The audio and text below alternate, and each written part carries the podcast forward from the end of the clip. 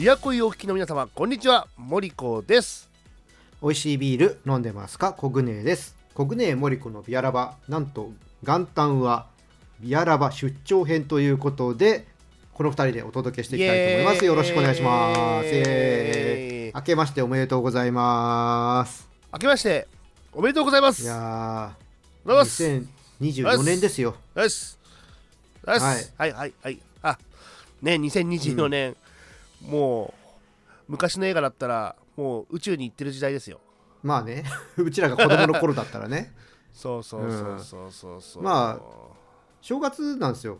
第一発目が、はい、琵琶湖は。うん。あのー、じゃあ何かねまあ大体今年の抱負とかを喋るわけですけども。今年はあれですよ。森子の年ですよ。まあ年男だけど。まあ、はい、あはいすいません。いやいやいやどうぞ。あの一人でねまあ喋ってもなんか面白くないし、うん、うんうん。じゃあどうしようかって言ったら、まあ、これはやっぱ相方呼ぶしかないでしょうと。あら呼ばれちゃったわけですね。でしばらくほら出張編やってなかったから。ああそうですね。まあ一応あのメットライフドーム？えベルナドーム？ベルナドームか。なんかやりつもこんがらがあるね、あれねいや西武ドームさんね。しゃあないっすわ。うん、で、名前コロコロ変わりますあの、はい、ちょっと番外編を、ポップ西条と一緒に3人で。あのふざけた番外編ね。そうそうそう。あれ以来なんだけど、まあ、年に2回ぐらいは出張編やりたいなと思ってる中で、はい、じゃあここで元旦一発目やろうかなということで今回はね、はい、来てもらいました。はい、はい、よろしくお願いします。まあ、ということでね、あの今回はね、ビアラバ出張編ということで、まあ、ちょっと今回は、うん、まあ、もちろんビールの話も入るんだけども、うん、まあ、これってほらいわゆる音声配信って言われるもんじゃないですか。はいはいはい。なんでたまには音声配信のね話をまあ音声のプロでもある森子さんとねいやいやいや。またしていこうかな。前もねちょっとやったことあるんですけども。そうですねはい。まあ何しろ、えーと、今年の6月でビアコイも、まあ、前のねビアジャーナリストコグネーのビールレディオから含めますとなんと丸4年5年目に入るわけですよ。いやすごいね。あと半年ぐらいで。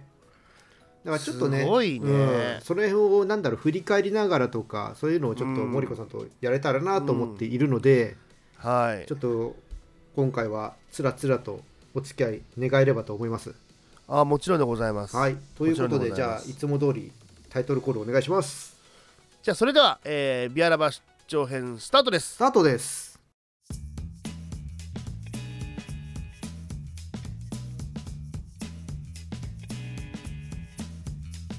えー、国連森子のビアラバ出張編でございます。はい。ということで、ね、うん、まあちょっと今回ははい。ね。まあ、音声配信についていろいろとね話していこうかなと思うんですが。はい。まあ何の話から始めましょうかって感じなんですけど、うん、まあまあそもそもまあじゃあちょっと僕がなんで今音声配信の仕事をやってるかっていうところも含めてで、うん、まあもともとラジオが好きでラジオのお仕事がしたいって言ってラジオの、まあ、制作会社に入ってラジオの番組を始めてってところから、まあ、キャリアが始まってるんですけど、うん、やっぱりこうインターネットが普及してきてこうやってたくさん、うん、やっぱラジオっていうものをこう聞く人たちが減ってきちゃったんですよね。あのラジオってテレビと同じでその時間そのチャンネルじゃなきゃ聞けないじゃないですか。うん。まあ、今でこそね、普通はね、ね普通は。ラジコとかだっけ？そう、ね、で、うん。うん、後々ラジコという、あの、サイマル放送ができて、はい、しかも、まあ、お金さえ払えば日本全国どこの局も聞けるようになって、うん、さらに1週間以内だったら3時間までだったら、えー、振り返りで聞けますと、うん、だけど所詮1週間以内の番組しか聞けないしそう、ね、なんだ1回聞いたら3時間しか聞けないんですよ、うん、制限がかかって、はい。いつでもどこでもその番組が聞けるってわけじゃないので、やっぱりその機会を逃したりっていうのがやっぱ多いんですよね。うん、であのテレビみたくああいうビデオデッキとか DVD とかブルーレイみたいなああいう録画機があるかっつとラジオはそこまで発達ないので、うん、録音機みたいのが、うん、タイマーかけてやるほどの需要もないもんですから。やっぱりラジオの人口どんどん減ってって逆にインターネットが普及してスマホが普及してってところですごくそっちのあの方が栄えていった中でじゃあ音声配信っていうのをやっていこうっていうのが多分日本よりもアメリカが早かったのかな？そうですね。アメリカとかもポッドキャストとかねすごい発展してますよね、で昔ユーストリームってあったじゃない？あはいはい。ありましたね。でユーストリームって日本でもあったんだけどやっぱり日本でそれが流行らなくて、うん。一旦ダメになって、うん。でアメリカでそのポッドキャストっていうのがもう一回再加熱してって、うん。あっちではまだ億とか稼ぐ方いるんですって。そうそう YouTuber と一緒でねね。向こうはねそうやって稼ぐ方いらっしゃるんですよね、日本はまだマネタイズされてないから。そう。そこまで収益化されてないんですけど、うん。まあじゃあそういうことでってことで、えー、とそれが逆輸入されて日本でもまあそのラジオ番組の一部をポッドキャストで配信したりみたいなことがある中で、うん。まあ、我々のように全くそういうベースがない中から、うん。このしゃべる、えーことができる、まあ、プラットフォームがたくさん出てきたのでね、うん。あの始めるった方が増えてきたっていうところなのかなと思うんですけど、うん。なんででもじゃあ YouTube ってえおえ映像があるじゃないですか。はい、で我々がやってる Spotify とか、うん、Apple Podcast ってのは音声だけじゃないですか。うん。小暮さんなんかどっちの方がやっぱやりやすいやりにくいとかなんかハードルが高い低いとかって感じたりします？やっぱ動画の方がハードル高いですよ。動画の方がね、うん。やっぱり編集にも時間がかかるし、うん視覚視覚効果をかを考えなきゃいけないからそうですよね。例えばテロップ入れたりとかそうそうそうそ。なんかああいうねあの色変えたりとかってあるじゃない？うなるあるある。で、まあ、我々はそれがないからないね。音声だけなのでっていう意味ではまあやりやすいっちゃやりやすいのかな、うんその入り入り口としては入り口としては入りやすいと思う。入りやすいよねっていう、んだって実際小暮さんだってさその 4, 年4年前の,、うんその番組始める時って、うん音声配信。だって皆さんこんにちは。小暮です。始めてどうも小暮でしたってこう終わるまでの、まあ、何分間って、うん。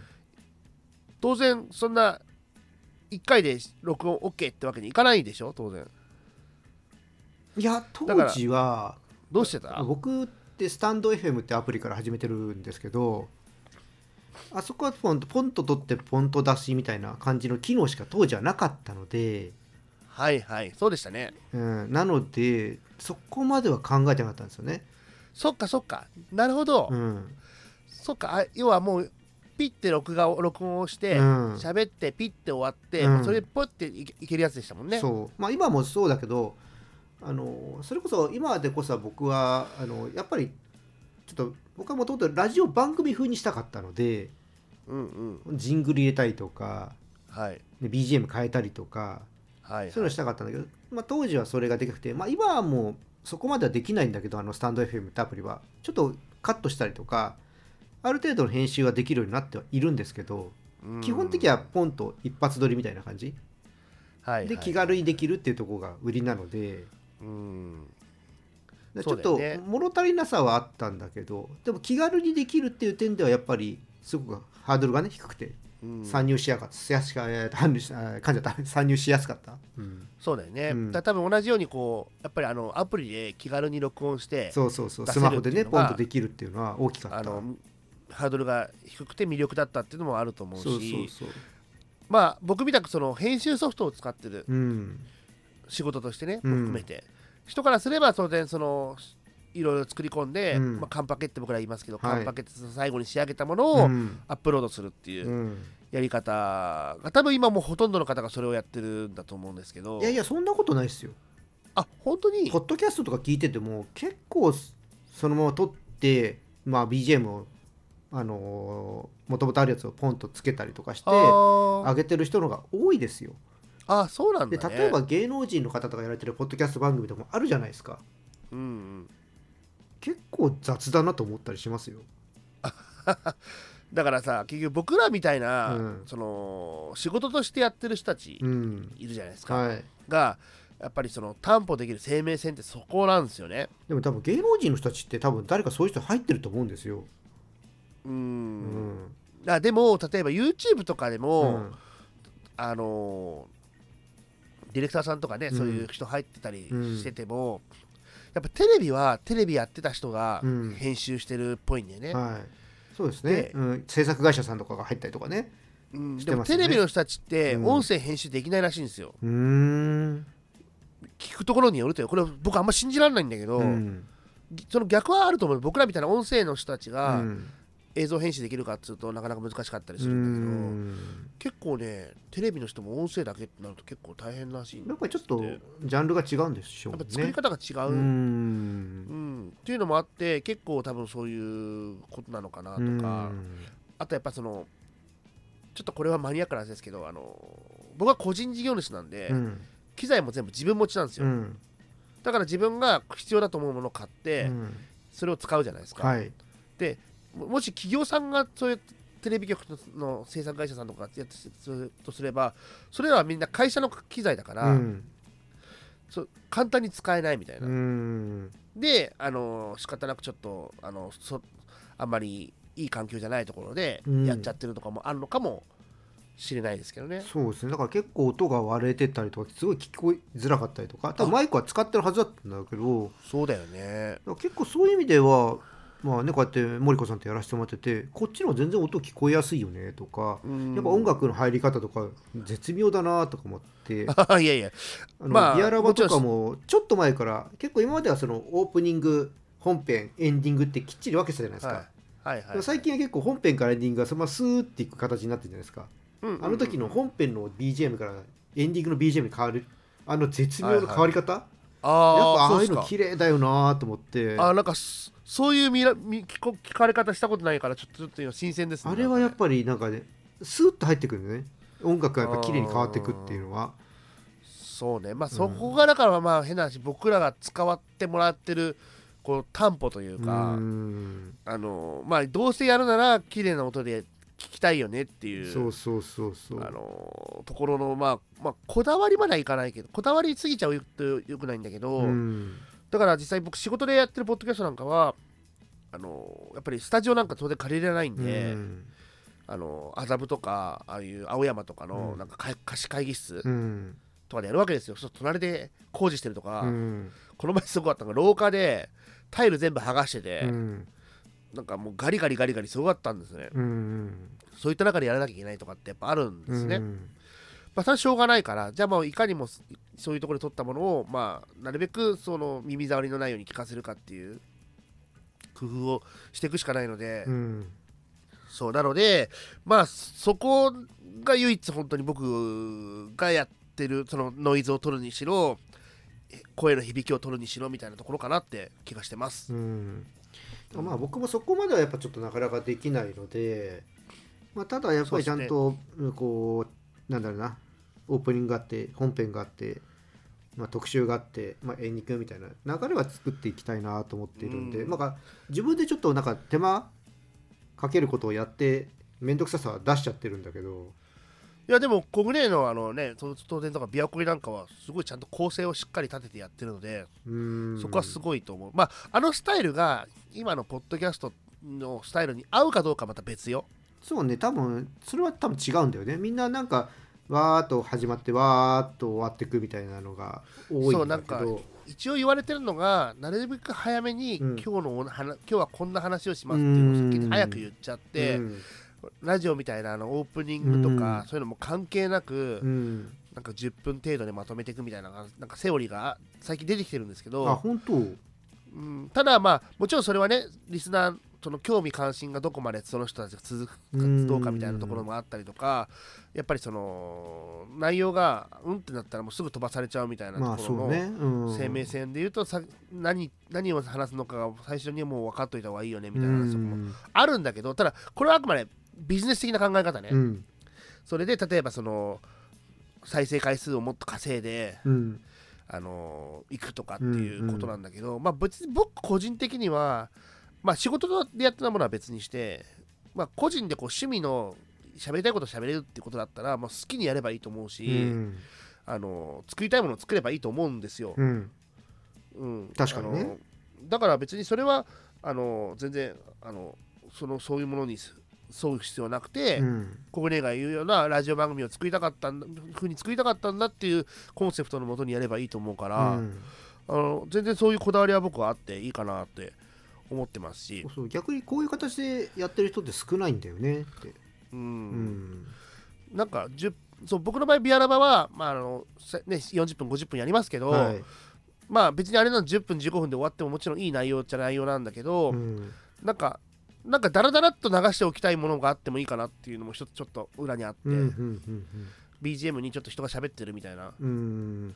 ていうそのそうこれもだからうん難しいなと思うところがやっぱ一人で喋ってる人がやっぱなんだろうな40分50分喋ってるのって意外と聞いてるのしんどいなって思ったりするのがあってこれこういうトークとかだと意外と聞けたりするんだけどそうだだからやっねぱりポッドキャストは一人喋りとかよりもやっぱりこうトーク番組の方がうんいいんだろうなと思うとやっぱパートナー見つけるって結構大事かなとは思ってますけどね。ああなるほどね、うん。まあ、だから今は西条さんとか小菅さんとかねこうやって水曜日はトーク会にしてますけど、はいはいはい、うん。いやいいと思いますそういうの。あのやっぱり人ってやっぱ一方的一方通行の会話だと、うん。やっぱりなかなか入ってこないけどそうそうそう方向の会話だとうん。関心がやっぱりあるなんかね。引きつけるものがあるんだろうね、ん。うん。だそういう構成をちゃんと見抜いて考えてるのはすごいなって思いますよ。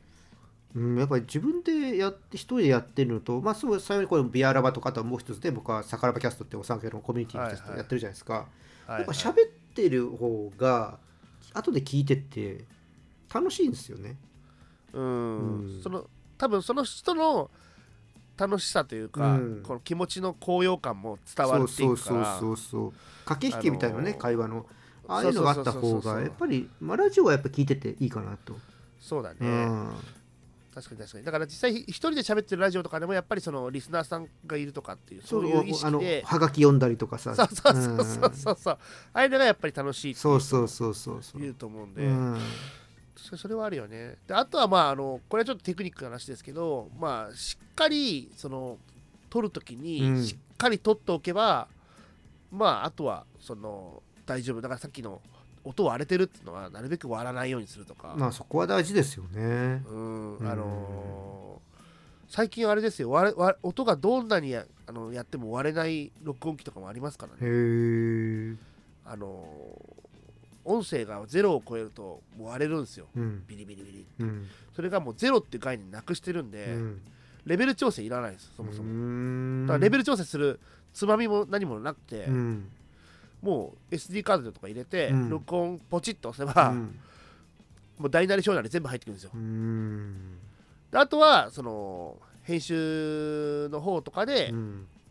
全体的に大きくするのかちっちゃくするのかみたいなのがあるんですけど、そういうの使えばもう別にもう誰でも撮れる。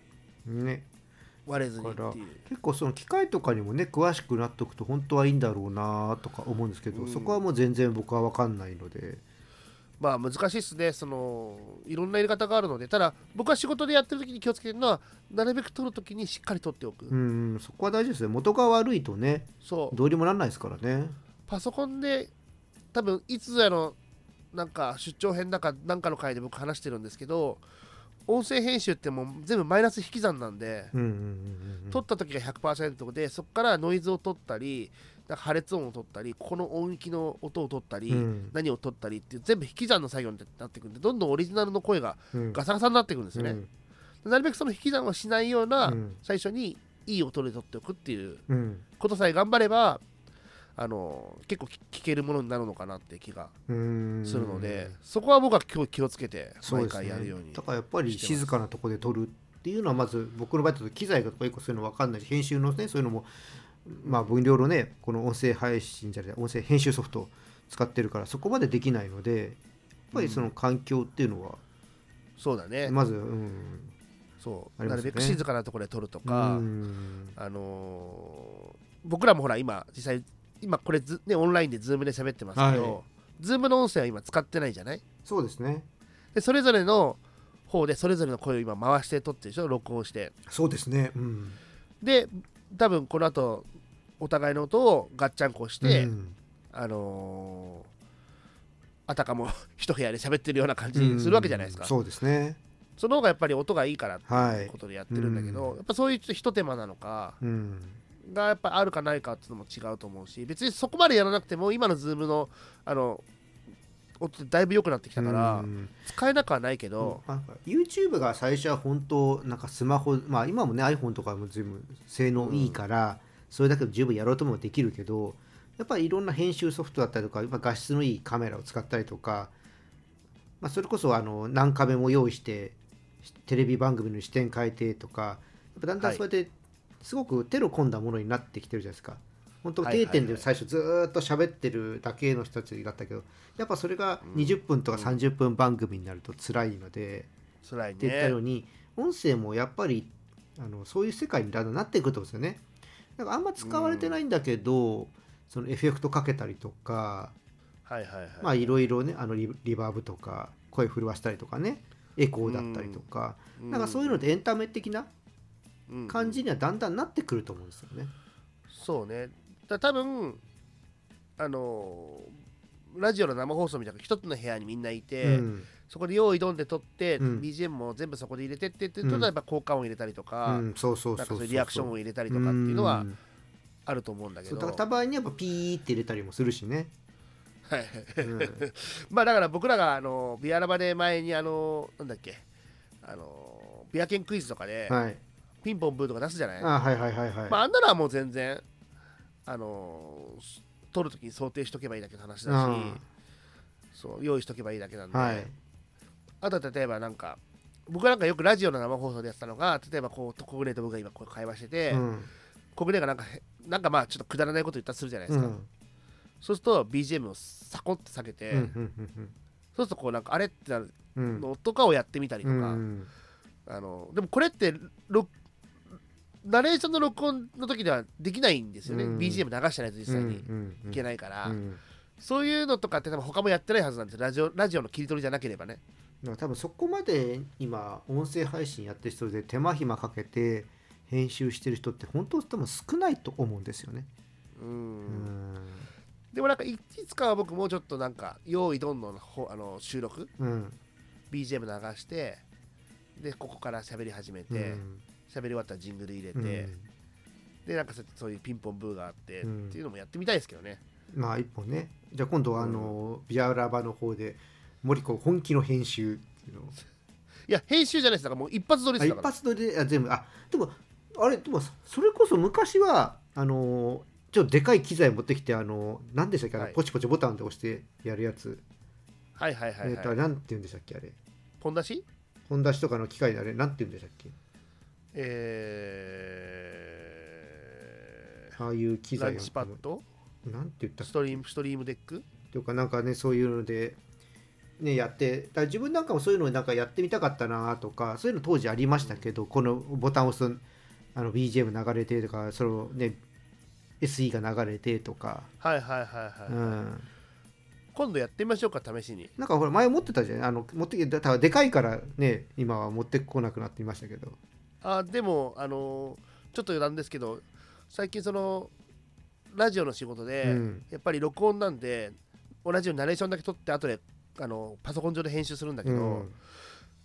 これも一発撮りできないかなと思ってどうやったら一発撮りできるだろうってシステムを考えたんですよ、うん。でこれだったらできるってのが分かったんで、うん。パソコン1台とコントローラー1台とあうん。のでっかいミキサー1台持ってくれば、うん、あミキサーだミキサーミキサー、あミキサーね、うん。で仮に失敗したらミキサーの中でそれぞれの音で撮れてるんで、うん。あのーあまあパソコン上の編集も一応できなかないみたいな、うん。ねちょっとじゃそね、そういうのも憧れましたけどそこまでやってるとねさすがにちょっと、うん、まだね時間的なものもあったりとか。あとは僕の場合ってやっぱりなんだかんだ言ってまあ去年の6月までは1週間に4本、いやー、まあ、それがちょっとね生活環境変わって大変になっちゃうんで今3にしてて。でも3にしてもなかなか たまに3でもなかなかでね。たまにやっぱ新商品とか重なると週4になってる時やっぱあったあって。うん。あんまり極端に変わってない時あったりするんですけどそこでやっぱ4本やっぱその編集をやろうとするとちょっと大変なんで。そうだね。だから突発的に1本例えば10分だけ喋りますみたいなことだったらいいと思うけど、うん。そうではないもんね。ちゃんと小そうそうそう。暮さんしっかり作るもんねそこね。そいやそのねバイタリティすごいなと思いますよ、うん、でもやっぱり続けることがやっぱりこれって重要じゃないですか。ラジオもそうですけど、まあねうん。ねあのー特にビアラバは月2回しかやってないんでなかなかやっぱそういう意味では視聴が伸びないうん。のに比べれば、うん。やっぱ小暮さんは週に34やってれば、うん。アップアップデートのこう頻度が高いんで、うん。やっぱりあのそれなりに聞かれる方も増えてってるはずだし。いやそんなことはないな。あそうなんだ。でもやっぱ続けるってそこかなって僕は思うけどね。逆になんか多すぎちゃってもうなんか聞くのが追うのが大変っていう感じにもなってる人もいると思うんですよねうん。まあ別にだから全部聞かなくてもいいと思うんですよ。自分の好きなのだけ聞きゃいいやと思ってるんだけど、はいはいはい、うん。はいあとなんか検索機能とか例えば YouTube とかだとさおすすめの動画とかってポンポン出てくるじゃないですか、うんうんああいうのがあんまりなんだろうな AI がまだそういうの使われてないのか、うん。ポッドキャストとかって出てこないんで、はいはいはいはい、うん。そういうところとかが出てくるとまたちょっと違ってくるんだろうなとは思いますけどね。うん。なるほどね確かに確かに、もともとほらビールの世界だからさ、はい、そこにね特化してやってる番組だからちょっとニッチなうん。番組ではあるわけで、はいはいはい、うん。でもなんかあの今更聞けないシリーズとか、うん。あのーねそういうワード集みたいなのもやってるじゃないですか、後からその何だったっけこれってにあそう切ればいいみたいな。そうそうそそのコンセプトは僕はすごくいいと思ってうるし、うんあのーやっぱり目で見るのと違って耳で聞くっていう手段があるっていうのも一つうん。ありだと思ってるので。そうそうながらでね。そのながらっていうのがまたラジオのいいところかなと思っていて、うん。うん。そうだよね。だからああいうなんかあの Audible ってねあのうん。オーディオブックみたいなサービスもありますけど、はい。ああやってやっぱり本をねあの音声で聞くっていう世の中にも今なってきてるので、はい。なんかそういうところで言うとまだまだこの音声配信っていうところは伸びしろがあるのかなって思って伸びますし。しろはありますよね。ただまあやっぱどうしてもやっぱテレビとラジオの世界と同様 YouTube とかの動画と比べるとやっぱり弱いので、まあ、いかに、うん、伸びるためにはそのやっぱりマネタイズできるようにならないといけないんで日本のポッドキャストが収益化し始めたらはい。いろいろ変わってくるかもしれないですよね。そうですね。うん。そうですね。だからまあ今小暮が言ったその検索っていうかアルゴリズム的なやつ、うんうん。そういうのが機能してくればうん。また変わってくると思うし、そうですね。ううん。んだからまあそうするとねじゃあ例えば僕のたまたまこの前仕事で知り合った知り合いはあの TikTok やってて、うん。やっぱ1日1本1分ぐらいのうん。ものを1日1本上げて、うん。今収益化できてきたって言ってるんで、うん。まあそうするとまた多分そのえっと、ポッドキャストのそのアップのされ方とか、うん内容もまたちょっと変わってくるとは思うんだけど、うん。それこそさっきのね話じゃないけど何分ぐらいがベスト,、ね、ベストなのかとか、どういう喋りの構成にしたらいいのかみたいなところとかも、多分分析もっとより分析されていく。そうですね。再生数を増やすためにっていう意味で。んただもちろん再生数を増やすためにそあのいいものも出てくれば粗悪なものも出てくると思うんで、まあ注目を集めればねどうしてもいろんな風にね多岐にわたってくるので。まあそれも含めてねどうなっていくのはいかっていうところだと思うんですけどね。まあでもまだまだ続いて僕も欲しいと思いますし仕事に行ってまあ、まあ、そんなお大金にはなってないですけど一応仕事にはなってるんであのーし多分ずっとまた音声編集はし続けるんだろうなと思いますから、うんあのーそういう意味ではまだまだ伸びしろがあるジャンルだと思いますし、うん。まあ、何よりもでも本当途中で言った好きなことを好きなように喋る場所ととして捉えておくのが僕は一番いいかなって、うん別に小暮さんこれで稼ごうとも思ってないだろうし。いや稼げるなら稼ぎたいけどね。あそうかそうかそうかそうか。なんだけどまあそのね自分が伝えたいっていうかそういう,、まあその欲ですね。うん欲を、うんあの体現してる場所だと僕は思うのでんそういう場所として使ってるって意味ではすごく僕はいいかなってそうだから思います。ねやっぱ動画でこうカメラの前に向かって喋るというよりはもっと気軽にね喋れるので、うん。まあさすがにもうだいぶねこうもうすぐでまあ今3年半ぐらい初めのうちはねもう噛んだりとかああだこうだってやってましたけど、まあ、今もね一応台本とかは作ってますけどもああ作ってるんだすごいね。ある程度はねこう気楽にこうはい。喋っていけるようにもなってきましたし、何しろあの、うんうんうん。スタンド FM でね、まあ、できる時はライブ配信っていうのも週1回やるんですけどはいはいはい。まあやっぱ何喋っていいかね分かんなかったし人がいなくなってくることによって数字の減っていくことによってあのなんかとも言われるこの 心折られるというんですか、うん。いやでもそれをね、うんやり続けてることがすごいと思あいます。よ今ね誰もいなくてもずっと喋れるもん。じゃあちょっと今度ね小暮の一人漫談を聞きに行こうかなと僕は思いますけど。あ今はね結構ねこう決まったメンバーとかもね来てくれるようになったんですけど、はいはい、うんまたライブもねそういうの時間が合えばあっちでやってもいいですよね。そうですね、うん。ぜひぜひぜひまあ本当にあのー楽しくやるってことがまあそこは大事ですよね。一番だと思うし、うん。まあ機材はね別に僕は仕事で買いますけど別にそこまで揃える必要もないなまあとそうですね。今のところでもなんとかできてるので。はい、はい。なんかやりたいことがあれば森下を焚きつければ僕がなんか機材を揃えて。ももちろんもちろんあのそれはもうあの重々自分の中で分かってるので あの、はい、いいように使わせていただこうとは思っておりますが、はいはい、あのベルーナの時は僕そのためにマイク2本買いましたからね ピンマイクね。あれもだって自分へのチャレンジだからやってみたってとこあるでしょ？そう。あれからあれからあの袋開けてないですけど一回もあのピンマイク。また、ね、でもなんかどっかねどっかで活躍するんだろうと思ってるんで全然いいんですけど、はい、僕もだからもういろいろそれをまたそのだからこっちで得た知識を仕事の方に反映させてるというか。うんうんうん、ださっきとあの小暮に言ったその生放送っぽく一発撮りやりたいねって言ったのも、うんうん、その本ちゃんの仕事の方は時間が決まってるんですよ、うん、何分何秒までに終わってくださいって決まってるんで,、まあ、そうですよね、こう時間が進みながら時間計算しながらやってくるんですね、生放送で。それが結構まだプレッシャーだけど、ビアラバだったら別にお尻の時間ないからそうね。そういう意味ではいい練習になるんですよ。まあ、そうそう。だから実験の場にもなるしね。そう、うん、森子さんにとってはやっぱり試してみる場所にも慣れてるだろうから、まあ、すごく あの貴重な場にもなってんだと思いますし。ちょっと前ありましたかね、ちょっと今日実験したいんでこれ使わせてとかね。まあちょこちょこあるよね、ビアラバはね。機材でね、うん、機材これ使わせて、そうそう、ビアラバはちょこちょこやってますよね、実は。はいうん、ちょっとそんなか、まあまあ、なかなかちょっとタイミングが今合わないんでね、まあ、ね会えてないんですけど、うん、まあ、会える時にはちょっとそういう実験もいいかなと思うので、うんうんうん、その時はまたお付き合いいただきたいと思います。はい。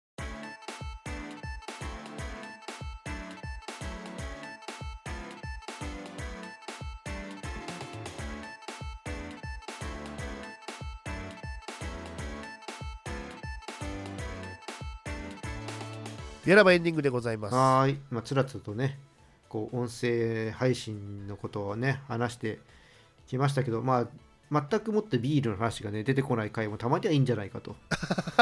お正月ですし、ちょっと趣旨を変えて。ねえ、ね、おめでたい日ですね、本当に。まあ、とりあえず、このね、ビアコイ、まあ、今日はね、ビアラは出張編ですけども、はい、ビアコイの方は、まあ、今、これが配信されるのが多分そう一番最初ねスタンド F で始めてから760ちょっとぐらいになってるのかな。おおすごいね。でまあ僕だから一つの節目としては1000回。はい。と、まあ5周年。はい。まあ、そこは一つの区切りになるかなと思っていてまあなんとかそこまでは、はいはい、頑張りたいなとは思ってはいるんですけど。じゃあビアコイフェスでもやりますか？企画してください ただのオフ会な気がしますけど、まあ、いいんじゃないですか。オフ会でね。うん。ね。なんかそういうのもいいんじゃないですか。そこまでやっぱ回数あれば。そう12月の中旬ぐらいかな、はい、なんかポッドキャストウィークエンドっていうイベントやっていて。はいはいはい、はい、あれ出てみたいですね。ああただビアコーだと一人で寂しいんで、はいはいはい、まあ、ビアラバだったりとか。でもあんだけやっぱ積み上げてるっていう実績はやっぱりいいと思いますよ。全然いや一人であそこのブースに立ってたくない。ああそういうことなのね、うん、ああはいはいはいはい。そうそういったとことかでね。あとは前ちょっとね話しましたけど東中野の方に雑談っていうはいはいポッドキャストのね収録もできるあのクラフトビールバーがあって。はいはい、はい、なんかそこちょっと行ってみたいかなと思ってて。そうね。そこはちょっと時間を作ってぜひ行きましょう。ちょっと調べたらやっぱりあのお店の営業時間のところで収録やるとやっぱちょっといろいろ雑音が入っちゃったりとかしやすいらしくて、はいはい、だから午前中つかお昼過ぎか。とかあの時間とかお店が営業してない時間だったら結構静かに取れるっていうふうになんか書いてあって、ね、おなるほど、うん、じゃあまずちょっと小暮さんがねお仕事いつ開けられるかっていうとこと。いや僕はだって結構仕事あればフリーですし。あと私がねそこにはまるかどうかってところそっちの方がって。多分大きいと思いますよ。あそうっすか、うん、まあまあちゃんとあ相談できますよそこは、うんなんでね、はい、そういうのもちょっとやっていきたいなと思うので、はい、まあ、引き続き2024年も、はい、まあ、今日は出張編ですが、琵琶湖にね、はい。えー、よろしくお願いしますということで、あとちょっとね、まだね、これを収録してる時点では、ちょっとまだ形にはできてないんですけど、はい、琵琶湖のウェブサイトもちょっと作ろうと思っていて、おまあ、私音声だと分かりづらい部分とか、あとは僕の個人的な活動報告みたいな、まあ、そういったのはちょっと立ち上げようかなと思っているのでいいじゃないですか、まあ、それはまたできたらあのお知らせしようかなと思ってて、まあ、新商品の情報とか、ね、まあ、僕が取材行ってきたレポートとか、はいはい、はい、そういうことこのねビアコイビアラバサカラバキャストがアップされたらそこにね、更新情報とか、そういうのをちょっと載せていこうかなと思ってそれをやっていこうと思っているので、まあ、ちゃんとはい。あのそれはねちょっとずつなんかいきなり完成させたものから作り上げていくんじゃなくて、うんもうまあ。まあちょっとそうだよね。作ってきたサイトのなんだろうなデザインとかそういうのもやっていこうと思ってるので、まあああいいじゃないですか。桜田ファミリアになる可能性はありますが。いやでもほら桜田ファミリア今あの技術進歩のおかげでえ相当早まってるからえね、あの急ピッチで進んでるからね、はい。あの僕らが生きてる間に完成するんじゃないかって噂ですから、まあだからそんなのもねやっていけたらと思っていって、ぜひぜひ楽しみにしてます。はい。はいではでは、えー、ビアコイをお聞きの皆様、えー今年2024年もビアコイとそしてビアラバともども、えーよろしくお願いいたします。ということで、お送りしたのは森子とコグネでした新年明けましておめでとうございました。おめでとうございました